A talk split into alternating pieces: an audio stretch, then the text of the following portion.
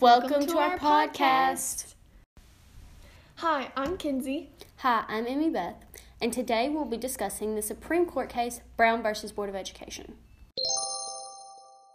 Disclaimer We are high school students doing this podcast for a school project, so please keep that in mind throughout the duration of this podcast. Okay, so we're going to jump right in. Basically, in the Declaration of Independence, it kind of says that, like, actually states all men are created equal. But at the time that this was written, when we seceded from Great Britain, thousands of people were in enslavement in the colonies. But then, by around the 1860s, opposition to slavery had grown, and soon a civil war among the United States would break out. And in 1865, the 13th Amendment officially put an end to slavery. However, this did not mean that all was equal as once stated in the Constitution. People of color were heavily discriminated against up until the 1950s and 60s, a century after the end of slavery.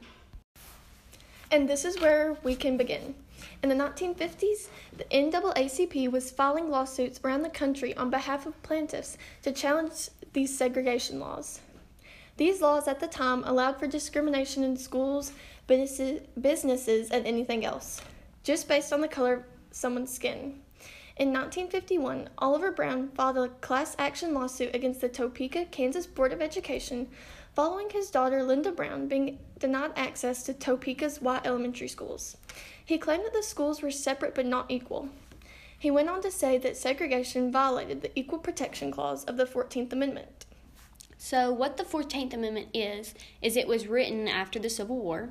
And basically, it says that no state can deny to any persons within its jurisdiction the equal protection of the laws. This clause was very vague at the time, and but it would later become the basis of many civil rights cases. Brown took his case to the U.S. District Court in Kansas, which agreed with him. However, they were obligated to uphold the separate but equal precedent set forward by Plessy v. Ferguson. Lower courts are obligated, no matter their belief, political stance, etc., are required to uphold precedents that are established by the Supreme Court. The next step Brown and his lawyers could do would be to appeal to the Supreme Court, which is exactly what they did. But right now, let's take a look at Plessy versus Ferguson. Kinsey, please explain this further court case. Please further explain this court case. In 1896, in the Supreme Court case Plessy versus Ferguson, the justices ruled that segregation was constitutional as long as they were separate but equal. Segregation is the action of setting someone or something apart from people or other things. It allowed for laws such as separate schools, buses, etc., to be legal. These laws were known as Jim Crow laws. This precedent would stand for the next six decades and allow for injustice to occur all across the nation. That was until the ruling of Brown versus Board of Education. Well said, Kinsey.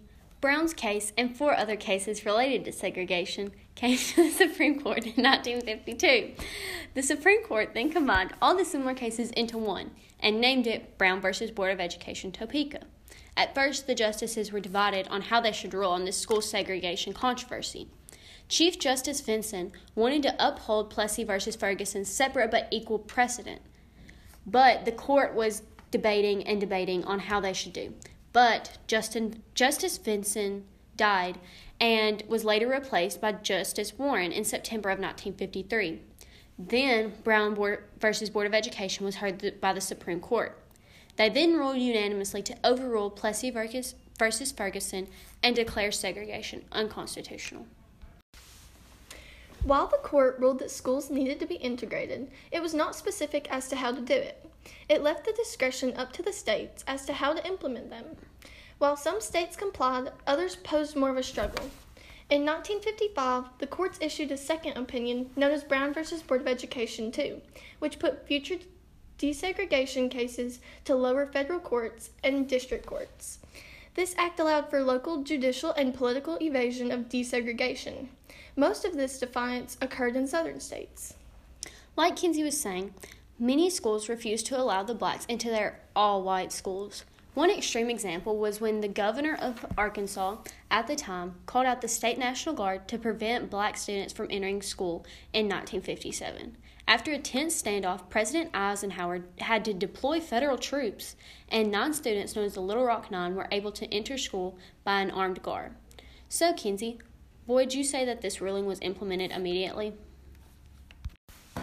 Definitely not. When the Supreme Court issues a decision, it is dependent upon the executive branch for implementing the ruling.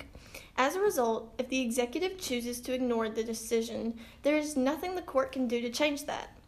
This is because of the checks and balance system set up by the founders and Constitution.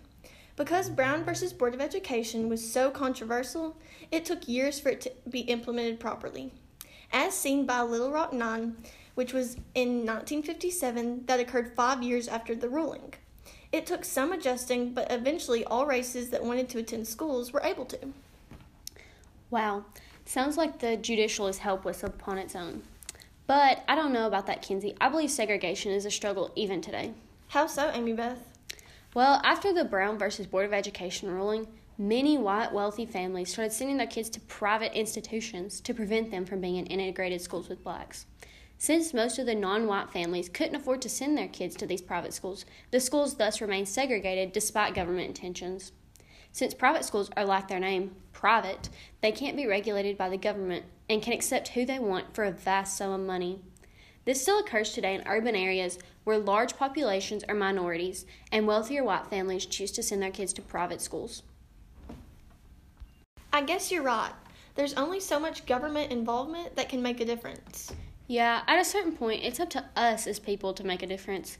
Each generation is faced with the challenge to further improve our society for the next generation with ways to make our world a better place. So, how would you describe the changes this ruling had on the lives of these non white students? After the ruling, many students no longer were forced to wake up at the crack of dawn and ride a bus for multiple hours to the nearest colored school. They could attend the school to which was most convenient to them and their families. They also had the opportunity to receive a better education, since at the time most colored schools did not receive the adequate funding to provide a proper education for students. So, would you say there is a lasting impact of this court case? Yes, for sure. In my opinion, the lasting impact of Brown versus Board of Education was huge. It is one of the handful of Supreme Court cases that changed America permanently. After the ruling, the Warren Court was met with many civil rights cases. They continued to rule in favor of minority rights. This not only changed schools, but everyday life for citizens. Who you would hire and fire, who you would serve at a restaurant, even simple things like what bathroom people would go to. Wow, that's a big deal. There's even more. The Brown ruling sparked an entire movement for civil rights throughout the 1960s, such as Rosa Parks' bus boycott, Martin Luther King's nonviolent protest, and many other situations where awareness was brought as to how to minorities and those with different skin color were treated. When Warren and the other justices made the Brown ruling, they had no idea the lasting impact they would have by a simple vote to overrule a century old precedent. It's very clear that this was a very important ruling that continues to be relevant today. I remember now that after the ruling, other acts, such as Civil Rights Act of 1964, which helped the process of desegregation, the Voting Rights Act of 1965, which ensured that minorities had the opportunity to perform their civic duty of voting, and the Fair Housing Act of 1968 were all made possible by the Brown ruling in 1953. Definitely. America has a very rich history which must be learned about. Otherwise, history will repeat itself. That's why it's so important we learn and we can continue to move forward. Exactly. Well, guys, that's all we have for today. We hope that you enjoyed this chat over Brown versus Board of Education and further understand how a simple court case can change our way of life forever. Thanks, Thanks for, for listening. listening. Yay! We hope you enjoyed the following bloopers that occurred while we were making this video.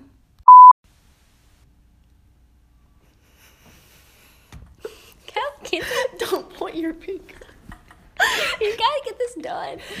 Why do I feel like this Okay. Crap. Never mind. And Fiatini, what do you think about Brown versus Board of Education? Well, I think brown is the color of doo doo.